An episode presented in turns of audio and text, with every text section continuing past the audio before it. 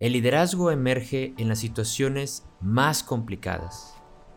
Esta es una de las frases que sin duda aplica para todos los contextos y hoy más que nunca.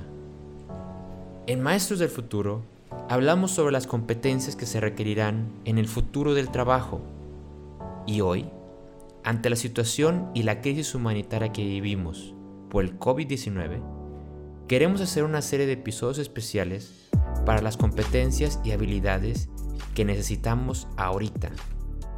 Para los siguientes episodios, hablaremos sobre diversos temas que ayuden a emprendedores y a las personas ante los retos que hoy enfrentamos. Y también un mensaje adicional sobre resiliencia, que dice el psicólogo Tal Ben Shahar. Las cosas no necesariamente pasan por lo mejor, pero sí somos capaces de tomar lo mejor de eso que nos pasa. Ánimo, saldremos de esta más fuertes que antes.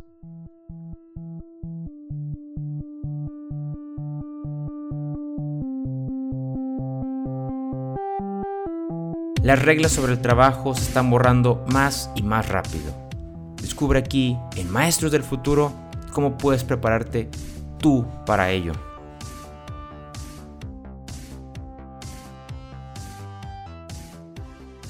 Estamos aquí en, en, Maestros del Futuro y esa es una edición especial del programa. De hecho, es una edición muy especial del programa porque es la primera vez que, que grabamos un episodio de manera remota virtual. Y el día de hoy es muy especial porque pues estamos viviendo una etapa muy compleja, muy complicada y, y muy única, muy extraordinaria de lo que nos está pasando con la pandemia del COVID-19, también conocido como el coronavirus. Y para el día de hoy tengo, tenemos un invitado súper especial, un gran amigo de nosotros, un hermano incluso de uno de los dos, incluso diría yo. Y en este caso este, nos acompaña Emanuel Casanova. Emanuel, este, pues muchas gracias por, por estar aquí con nosotros el día de hoy y es un honor tenerte aquí en el programa. Gracias César, para mí también es un honor, una chulada desde que recibí la invitación. Saben que lo sigo y sus historias me encantan y estoy emocionado por platicar. Sé que estamos en medio de la situación del COVID-19. Creo que lo respiramos, lo vivimos, lo leemos. Entonces será muy bien tener un respiro de esto y platicar de lo que tú quieras. Ahora sí que para eso estoy. Pues empecemos un poquito contigo, ¿no? Entonces, eh, siempre me gusta hacer esta pregunta. Dime quién eres, cómo te definirías y en qué consiste tu trabajo. Mira, me encanta empezar por mi nombre completo. Mi nombre es Emanuel Casanova Arteaga y eso me recuerda a que mucho de lo que soy es gracias a mis papás. Tengo 26 años, si no me equivoco, sí, ya 26. Recuerdo cuando decía que tenía 21 y probablemente ustedes me han, me han de estar pensando, este chao.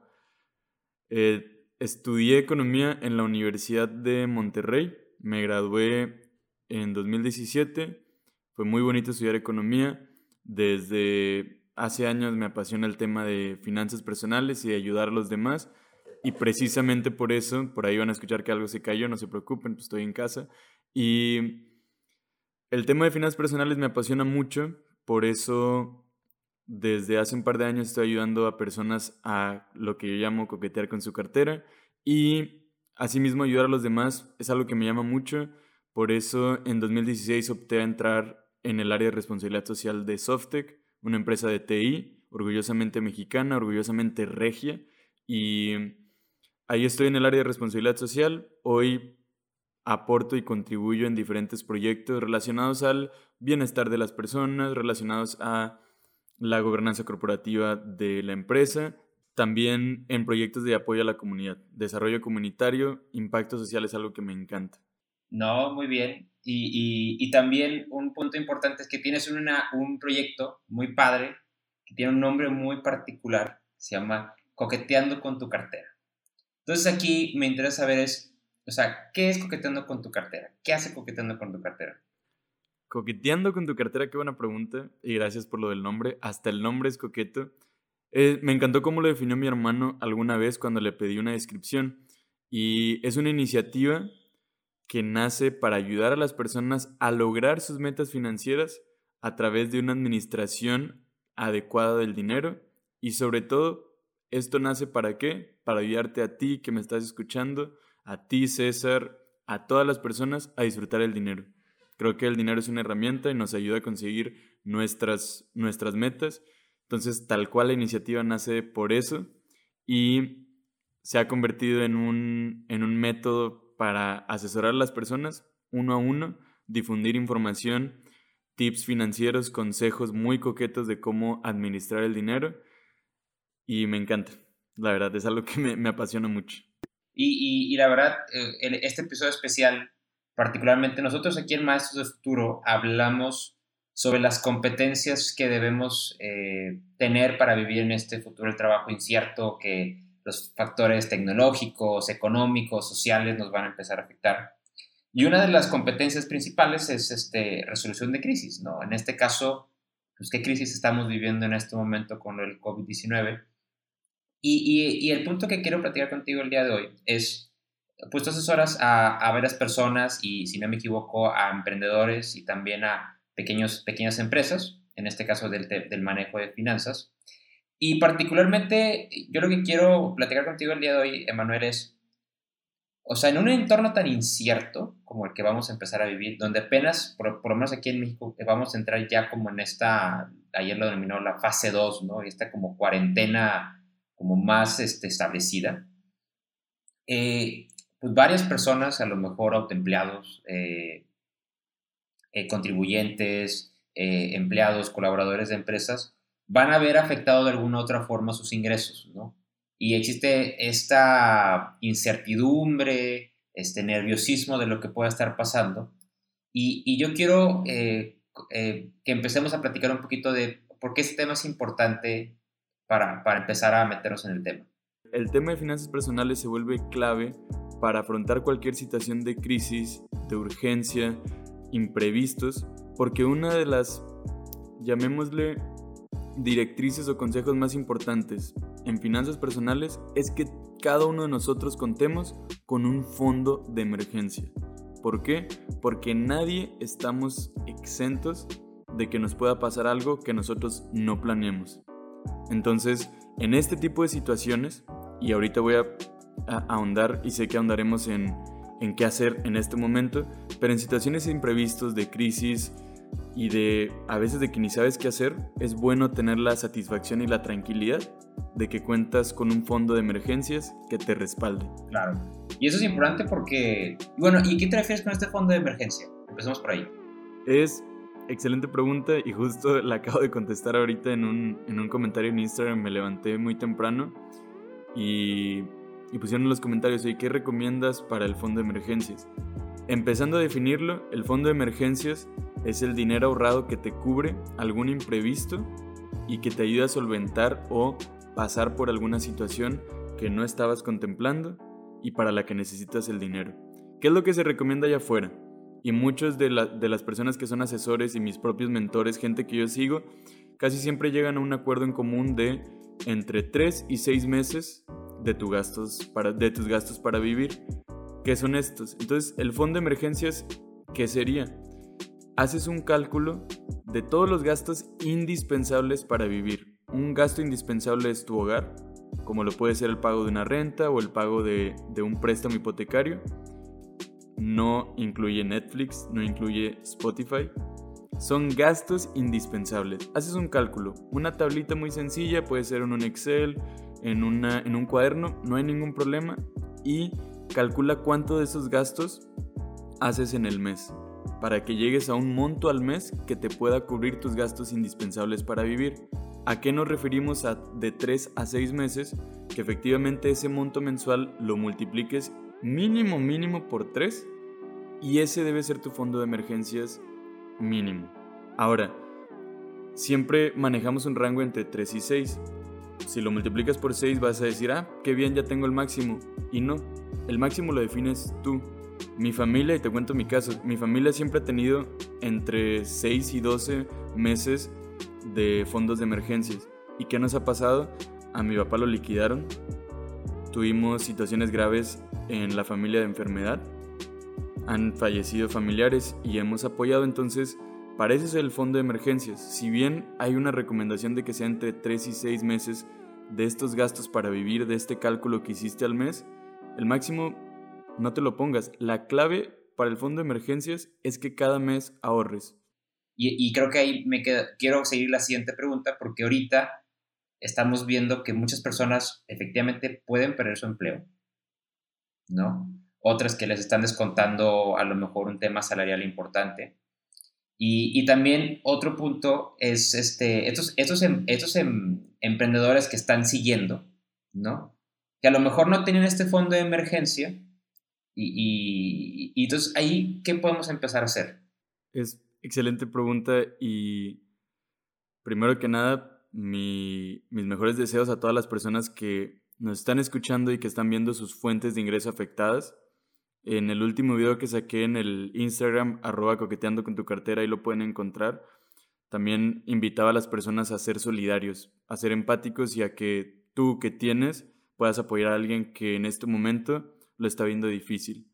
Volviendo a la pregunta, el sobre qué pueden hacer, aquí yo identifico tres acciones, tanto por lo que he visto de mis clientes que lo han hecho, como en otros países como en Estados Unidos, y leyendo y leyendo y leyendo de casos de personas en redes sociales y demás. Si eres una persona que perdiste el empleo, y déjame segmentar, César, pensando por tres escenarios. Uno, una persona que perdió su empleo. Dos, vamos a hablar de un freelancer. Y tres, de un pequeño negocio. En cuanto a una persona que perdió su empleo, claro que va a ser difícil conseguir uno en este momento. Sin embargo, lo primero que tienes que hacer es toda una lista de las actividades que hacías en ese empleo. Haz una lista de todo lo que, lo que hiciste, problemas que resolviste, detállalo en una descripción y el siguiente paso es envía a todas las personas que sepas que son reclutadores, a todas las empresas, no importa que sea un correo frío, como a veces lo llaman en inglés, un cold email, y cuéntales a qué te dedicas, adjúntales tu CV, pero con esa lista de cosas. ¿Por qué te pido la lista y que no sea la típica aplicación? Porque en este momento las necesidades cambian.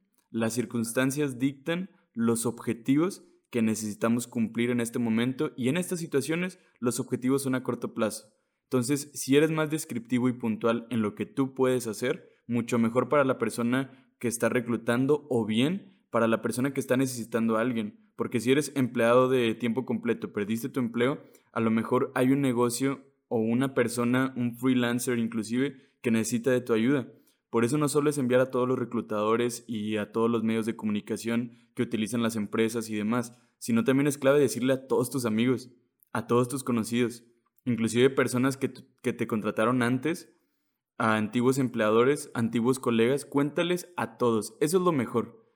Y el consejo para los tres escenarios, para las tres personas en este momento es no te quedes parado y sigue avanzando. Y una muy buena manera para empezar es esta lista y compartirla. Segundo, si eres freelancer, si, eres, si estás en una persona en un esquema de freelance, donde a mí me encantó el concepto que usa César de que estamos en la famosa gig economy, gig siendo un trabajo a corto plazo donde tú puedes generar un valor para un cliente y termina el trabajo, generaste valor, recibiste el pago y listo, no es una contratación de tiempo completo. En estos tiempos de gig economy, de freelancing, ¿qué es lo que puedes hacer? Lo primero háblale a todos tus clientes, los que fueron tus clientes, primero háblales y, pregúntales cómo están. Cuéntales, oye, ¿qué, ¿cómo lo estás viendo? ¿Qué problemas has tenido? Y de, manera genuina. Y si no te sale de manera genuina, que a veces nos pasa, practícalo, no pasa nada, practícalo en el espejo. Sin embargo, hoy más que nunca tenemos que ser solidarios antes de decir, oye, te voy a vender esto. Antes de eso hay que preocuparnos por nuestros clientes. Márcales, hey, ¿cómo andas? ¿Te acuerdas? mi nombre es Emanuel y yo te ayudé a hacer esto, esto y el otro. Primero quiero saber cómo andas, bien. Y segundo, pregúntale, así como el ejercicio que probablemente hiciste al principio de lanzarte de freelancer de qué necesidad puedo resolver, pregúntales en este momento qué necesita tu negocio, cómo lo ves y ve si lo que haces actualmente puede generar un valor para estas nuevas necesidades.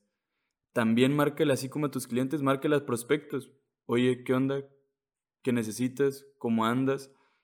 y así puedes encontrar muy buenos y valiosos insights de qué puedes hacer en este momento. Oye, no me funcionó absolutamente nada.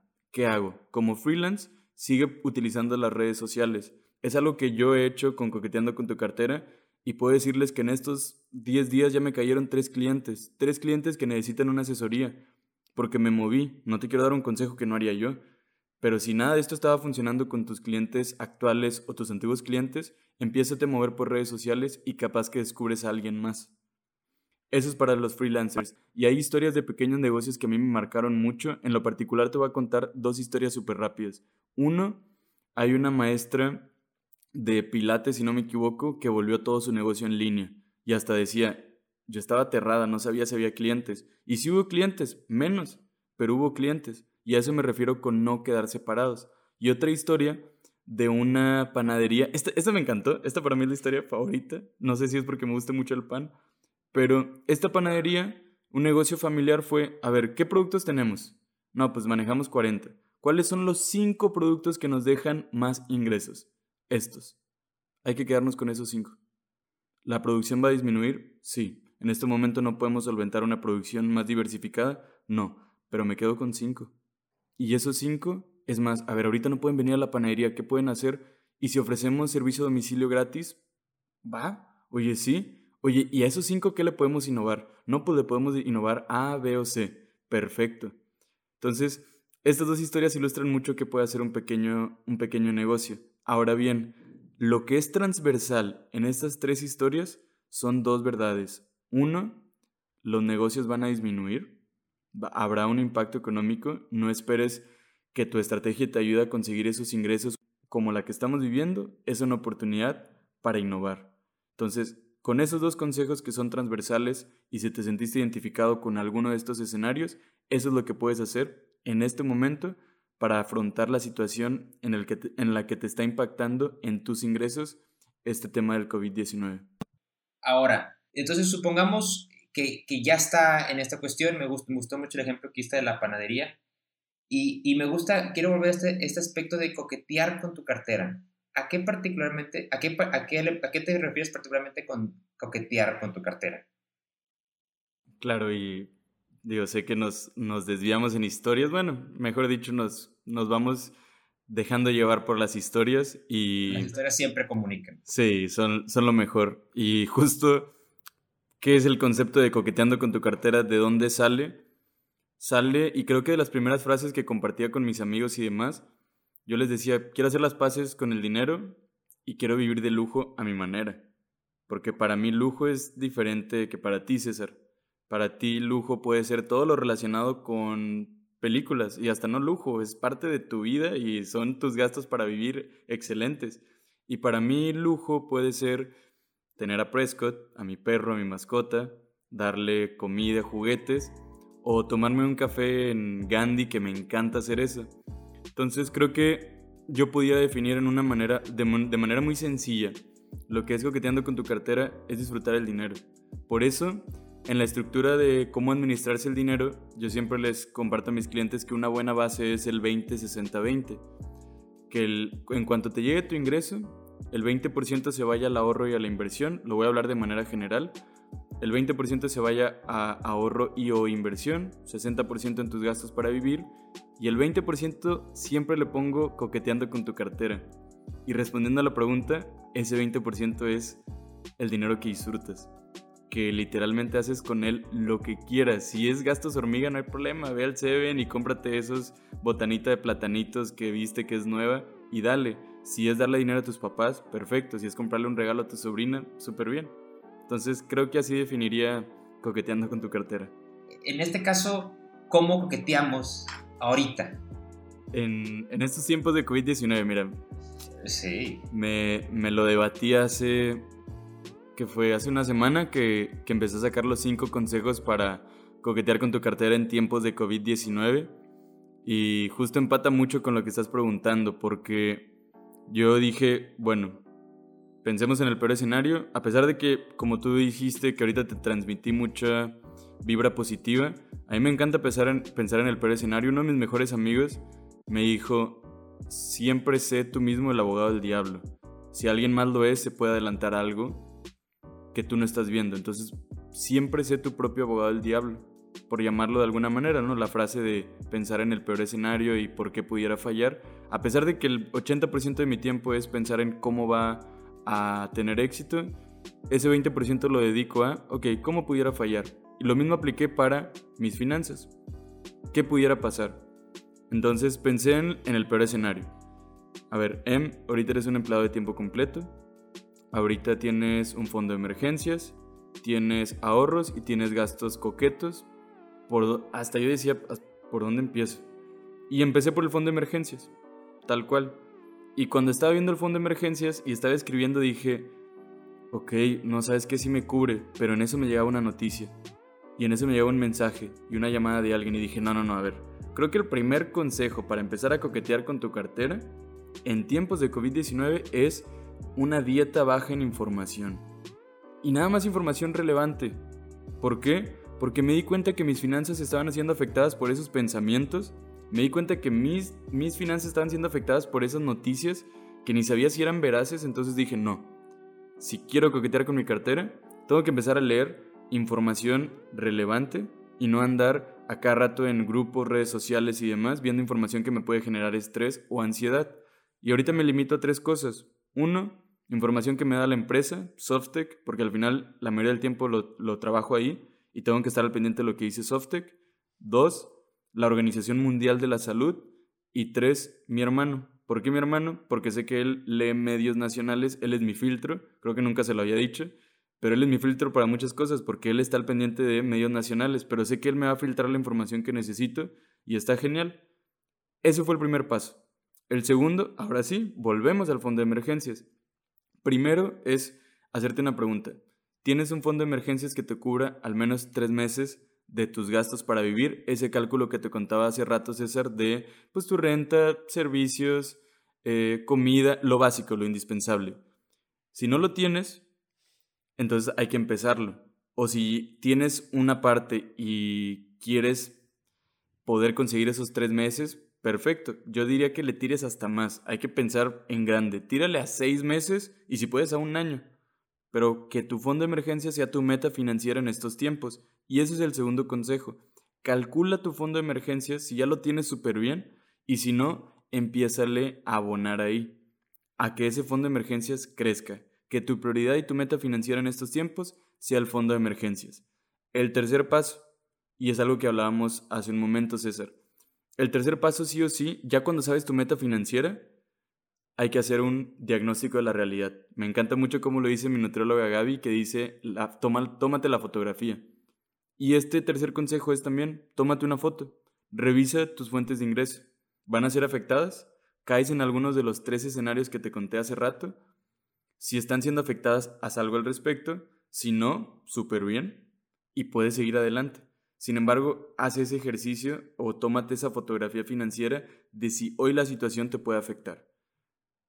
Te afecte o no te afecte, mi consejo es que si tienes un trabajo o si tienes un cliente en puerta, si tienes ya algo que estás realizando, hazlo con el triple de esfuerzo. Hazlo lo mejor que puedas, que las personas, que los clientes, que tu jefe vea que tú generas valor y el extra inclusive en estos tiempos. El cuarto consejo porque ya hiciste tu fotografía del ingreso, tienes que saber tu fotografía de los gastos. Revisa tus gastos para vivir. Estos gastos para vivir te voy a dar un ejemplo. El mejor ejemplo son las comidas, el supermercado. Si dejamos que ese pánico, imagínate que no siguieras el consejo 1 y le das Ah, sí, fondo de emergencia súper bien, ingresos súper bien, gastos para vivir y pum, te llegan noticias de que hay desabasto en el supermercado, te llega la tía del grupo de WhatsApp que te dice, mijito, tienes que cuidarte mucho, te marcan tus papás o te marca tu esposa y te dice, oye, ¿qué onda? ¿Sabes qué pasa con esto? Y vas corriendo al súper y ahorita ya pusieron algunos anuncios de límite por producto. Pero imagínate que hubieras ido al súper y llevas dos carritos llenos de productos ¿Esto qué va a generar? Esto va a ser un golpe directo a tu cartera, directo a tus gastos para vivir. Se vale incrementarlos. Te cuento mi caso rapidísimo. Yo en lugar de comprar súper para 5 días, compré para 10 y no hubo ningún problema. Pero no compré para 200 días ni gasté todo mi dinero ahí. Entonces el cuarto consejo para que sigas coqueteando con tu cartera en estos tiempos es que puedas identificar esos gastos para vivir se vale incrementarlos, pero no dejes que los, las compras de pánico afecten tu cartera. Y el quinto paso, y muchas personas me van a decir, oye, ¿cómo le hacemos para eso? El quinto paso es ahorra, ahorra y ahorra. Probablemente si estás en casa no estás gastando en transporte, no estás gastando en gasolina. Si, tienes la fortuna de seguir trabajando en casa, puedes ahorrar ese dinero. Y luego seguir lo que tú decías, César, de ser solidarios inclusive. No hay ningún problema. Si no estás en... Eh, si, estás, si sigues en tu casa y probablemente salías, pues ya no vas a tener esos gastos de salida. El chiste es que tienes dinero y dinero que vemos, dinero que gastamos, pero dinero que no vemos, por ende no los gastamos. Entonces, ¿cómo puedes ahorrar identificando este dinero que no estás gastando y metiéndolo directo a tu fondo de emergencias? Claro. No, padrísimo. Y me encanta que estamos, estás eh, ayudándonos a hacer, eh, a dar consejos muy prácticos, ¿no? O sea, casi que el día de mañana o nomás terminamos de escuchar este episodio, vámonos, vamos a hacer esta fotografía, vamos a ver esto que, estamos que no estamos gastando y empecemos a ahorrar, ahorrar y ahorrar, ¿no? Y, me quedan como dos secciones eh, importantes que, que, ahorita al final este, resumimos todo lo que estamos platicando. Pero ahora, ¿qué pasa con, con todos aquellos que sí tienen una deuda? Y que se ven y que se ven metidos como en esta espiral de decir, pues es que yo tenía mi deuda, yo lo tenía quizás hasta cierto punto controlada o quizás no lo tenía controlado, dependiendo de cada caso. Pero veo amenazante la situación. En ese caso, ¿qué podemos hacer, Emma? Lo principal, todas las personas que nos están escuchando y que tienen una deuda, lo primero tienes que saber cuánto debes en total y a quiénes le debes, clasificar tus deudas, cuál es la más cara, cuál es la que te está tumbando o que te podría tumbar más intereses.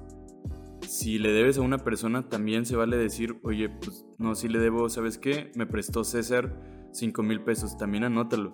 Lo primero para tener un plan de acción en este momento, en tiempos de COVID-19, con tus deudas, es que tengas primero un cálculo de todas ellas.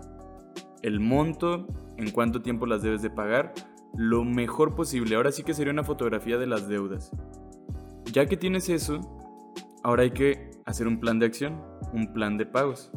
Para ello ya seguiste los consejos de revisar tus gastos para vivir. En tus gastos para vivir habrá que incluir un monto de la deuda porque tienes que seguirlo pagando. Sin embargo, ¿qué es a lo que yo te invito? Márcale a las instituciones financieras, márcale a tus amigos que les debas, llámales y diles, oigan, hola, mi nombre es Emanuel, tengo este crédito desde hace meses o desde hace años he estado pagando en tiempo y forma y por el tema del COVID-19 hay un riesgo muy alto en que no pueda llegar a pagar. Quiero explorar una posibilidad de tener un periodo de gracia o de reducir el pago al mínimo o de poder cambiar el monto en este momento y luego pagarlo en, en, en meses futuros cuando esto termine.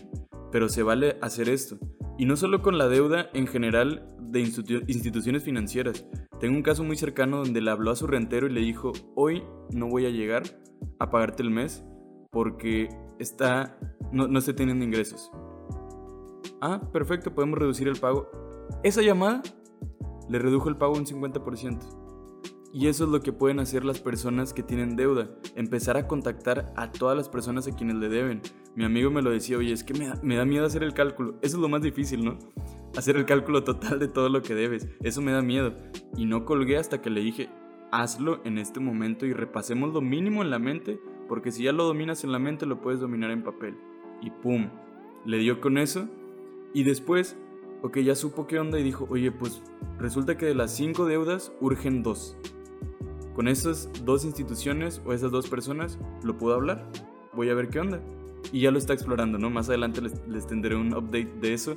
Pero puntualmente, César, eso es lo que pueden hacer todas las personas que tienen una deuda, calcular el total, revisar cuáles son las de prioridad para hacer un plan de pagos y ver exactamente cuánto van a estar pagando, llámenle a todas las instituciones. Ese sería mi consejo. Muy bien. ¿No sé quieres agregar algo más? ¿Que te sigamos o...?